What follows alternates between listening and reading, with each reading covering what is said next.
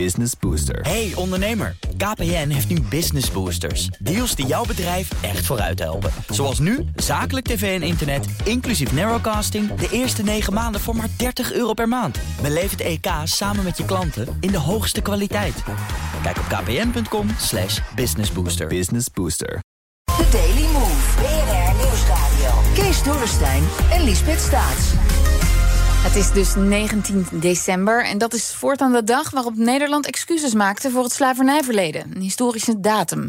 Premier Rutte deed dat, dat excuses maken, namens de Nederlandse staat vanmiddag in Den Haag. De route naar die excuses die was moeilijk en blijft gevoelig. Maar de premier benadrukte dat dit historische moment alles behalve een eindpunt was. Hoe nu verder? En wat is de praktische invulling van die excuses in de verhoudingen tussen Nederland, Suriname en Caribisch Nederland? Tweede Kamerlid Salima Belhaj van D66 zat in de voorbereidende gesprekken in de Kamer. Ze is in onze studio in Den Haag en daar is ook politiek verslaggever Sophie van Leeuwen. Mevrouw Belhaj, goedemiddag. Ja, u heeft geluisterd naar de toespraak van Rutte. Wat is uw eerste reactie op deze excuses? Uh, dat ik het heel indrukwekkend vond.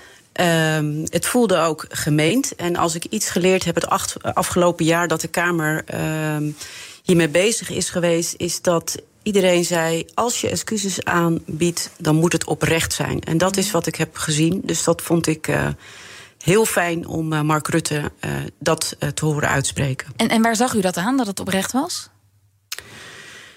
Ja, het is een gevoelskwestie. Je kijkt naar iemand. de, de speech zelf was ook heel zorgvuldig. Want ook dat luistert heel nauw.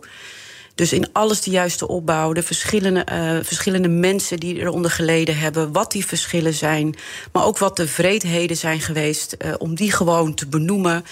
Uh, de verschillen tussen de eilanden, het verschil tussen de eilanden en Suriname. Het verschil tussen mensen die tot slaaf waren gemaakt en de mensen die contractarbeiders waren. Dus ook daarin hoorde je gewoon veel wat voor heel veel mensen die ik dus ook de afgelopen tijd heb gesproken van belang is. En dat is, uh, dat is zoals je zou willen dat een excuses gedaan wordt. Oké. Sophie, wat viel jou op vanmiddag? Daar toch ook wel indrukwekkend dat hij uh, heel beeldend sprak. Hè. Bijvoorbeeld over nou ja, afgehakte ledematen, brandmerken in het gezicht hè, van die uh, tot slaafgemaakte. En ook zoveel mensen die zijn verscheept vanuit Azië en, en Afrika, mogelijk wel anderhalf miljoen. Dus ja, daar, daar schrik je dan toch mm -hmm. even van. van dit, ja, dit is zo gruwelijk geweest. En ik, ik sprak net ook uh, de woordvoerder van Sylvana Simons van B1, die altijd heel kritisch is, ook op Mark Rutte, op dit thema. Maar ook zij was onder de indruk van het benoemen van die details. En dat het nu gewoon ja, echt wel erkend wordt. Wat ik zelf wel opvallend vind bij Rutte, en dat is toch een historicus, dat hij dan zegt: Ja, ik had me eigenlijk nooit zo gerealiseerd dat die geschiedenis doorwerkt in het heden. En ja. dan, dan, denk ik wel: is hij nu echt oprecht dat je dat niet realiseert? Ik weet niet wat mevrouw Belhaai daarvan vindt, maar als historicus moet je toch weten dat het verleden in, he, vandaag doorleeft. Ja, dat, dat herken ik. ik. Ik merk wel dat ik. Uh, dat ik het vandaag ook nodig heb om te kijken naar de mooie aspecten. En wat ik ook wel heb gehoord van mensen is dat gewoon op onze middelbare school, uh, maar ook zelfs op universiteiten. Uh, als je geschiedenis studeert, niet uh, soms goed geïnformeerd wordt over wat het, mm -hmm. wat het behelst. Um, maar ik denk belangrijker is dat hij ook mooi benoemde welke reis hij zelf heeft gemaakt. En dat hij eerlijk was over het feit dat hij er eerst anders over nadacht. En ik denk dat dat ook geldt voor heel veel Nederlanders. Hè? Gewoon mensen die, uh, die buiten Den Haag die ik spreek die dat denk ik op dezelfde manier hebben gevoeld. Dus daarmee werd hij eigenlijk ook een voorbeeld voor heel veel mensen die misschien niet alles wisten en na vandaag denken: het is toch goed dat er excuses is gekomen. Ver van je bedshow eigenlijk. Ja, ik, ik, proef bij veel mensen. En natuurlijk was er veel onrust de afgelopen dagen, dus dat voert dan de boventoon. Mm. Maar ik denk dat heel veel Nederlanders gewoon zich niet goed realiseren. Sommige mensen die ook gewoon tegenstander zijn. Hè. Ik bedoel, het is niet alleen uh, gebrek aan kennis.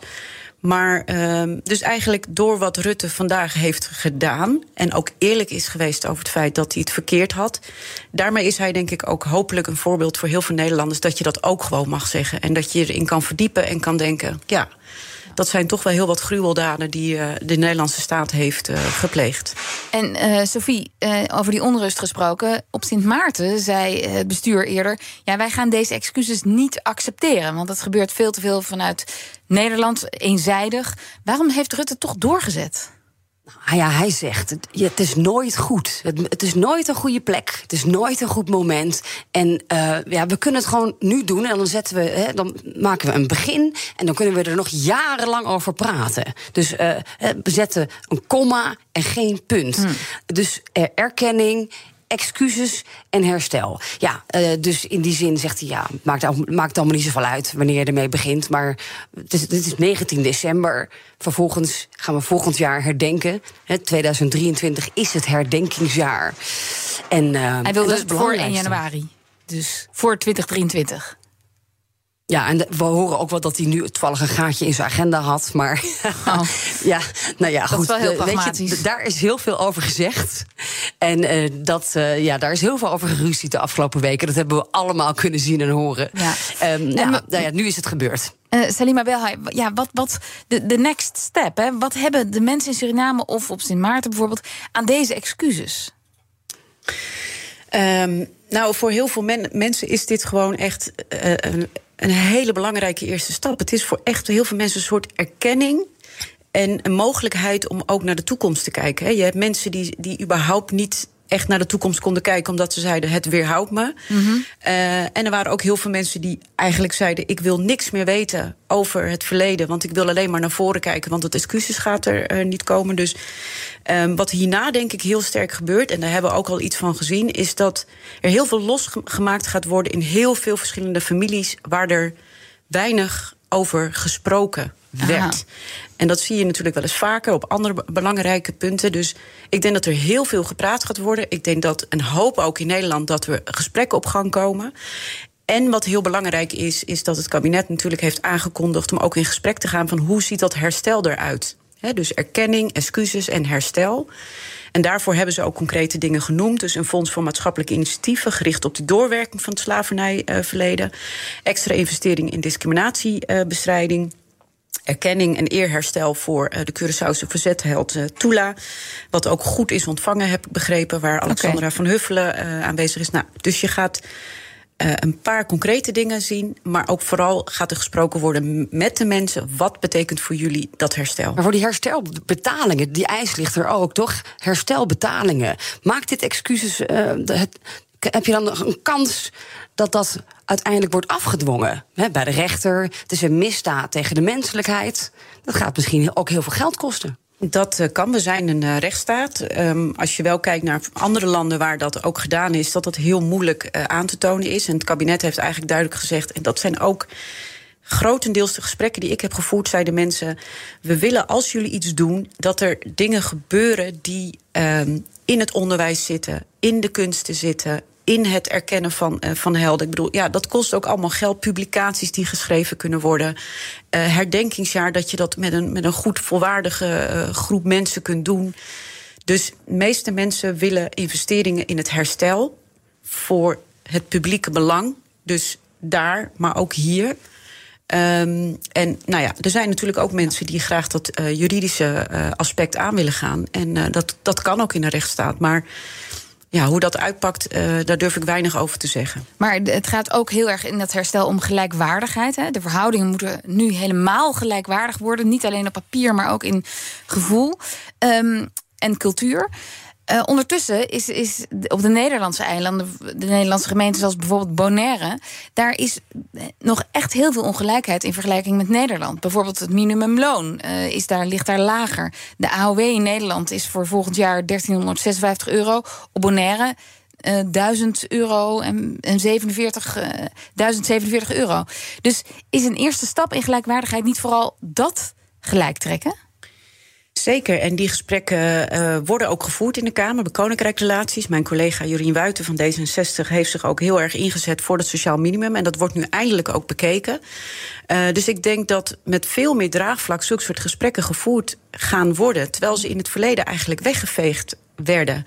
En toen ik me hier een jaar geleden zei, in, in, verder in ging verdiepen, toen dacht ik wat is dit eigenlijk voor iets geks? Dat we dat dan de hele tijd wegduwen. Waarom zou Mhm. je mensen niet gewoon een, een volwaardig en respectvol leven gunnen? En, nou ja, ik, dus ik denk dat dat nu ook wat eh, serieuzer, breder in de Kamer... want er zijn verschillende politieke partijen die zich altijd daar wel voor hebben ingezet.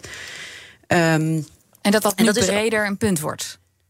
Ja, en dat is eigenlijk ook. We zijn met de commissie van Binnenlandse Zaken hebben we dat bezoek eh, eh, gebracht de Curaçao, Bonaire en Suriname.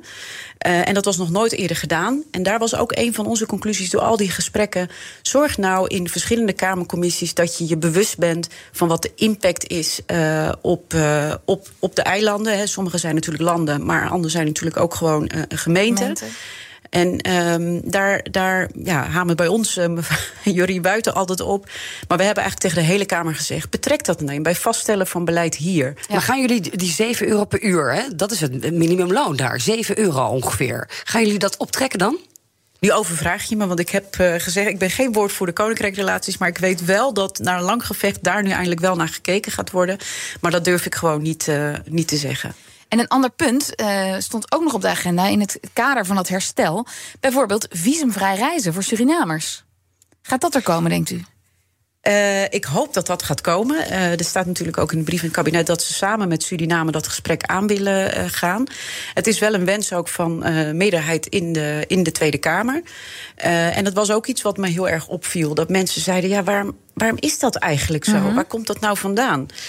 Eh, en dat zijn subtiele, subtiele dingen waaruit blijkt dat er nou, een soort wantrouwen zit. Dus ja, ik hoop van harte inderdaad dat dat visumvrije reizen mogelijk gaat worden. En we hebben het hier ook over veel mensen die in Nederland wonen, die daar familie hebben, mensen die daar wonen en graag ook naar Nederland hun familie willen kunnen bezoeken. Dus die verbondenheid is er.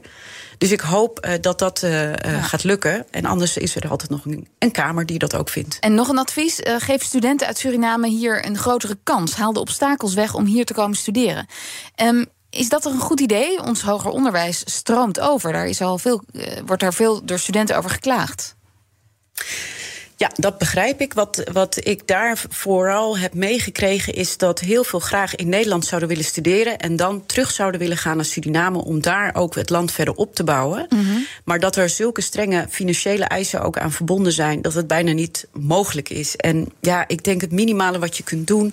Mensen in Suriname spreken eh, eh, Nederlands. eh, dus waarom zou je mensen niet de gelegenheid bieden om die kennis hier op te doen, mee te nemen?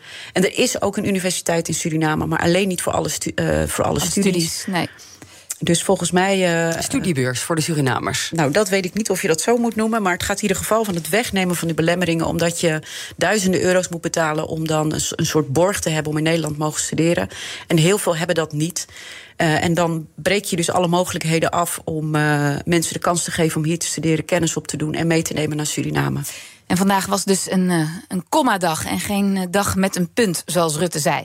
Dank jullie wel, Salima Belhaai, Tweede Kamerlid D66... en politiek verslaggever Sophie van Leeuwen. Business Booster. Hey ondernemer, KPN heeft nu Business Boosters. Deals die jouw bedrijf echt vooruit helpen. Zoals nu, zakelijk tv en internet, inclusief narrowcasting... de eerste 9 maanden voor maar 30 euro per maand. Beleef het EK samen met je klanten in de hoogste kwaliteit. Kijk op kpn.com slash businessbooster. Business Booster.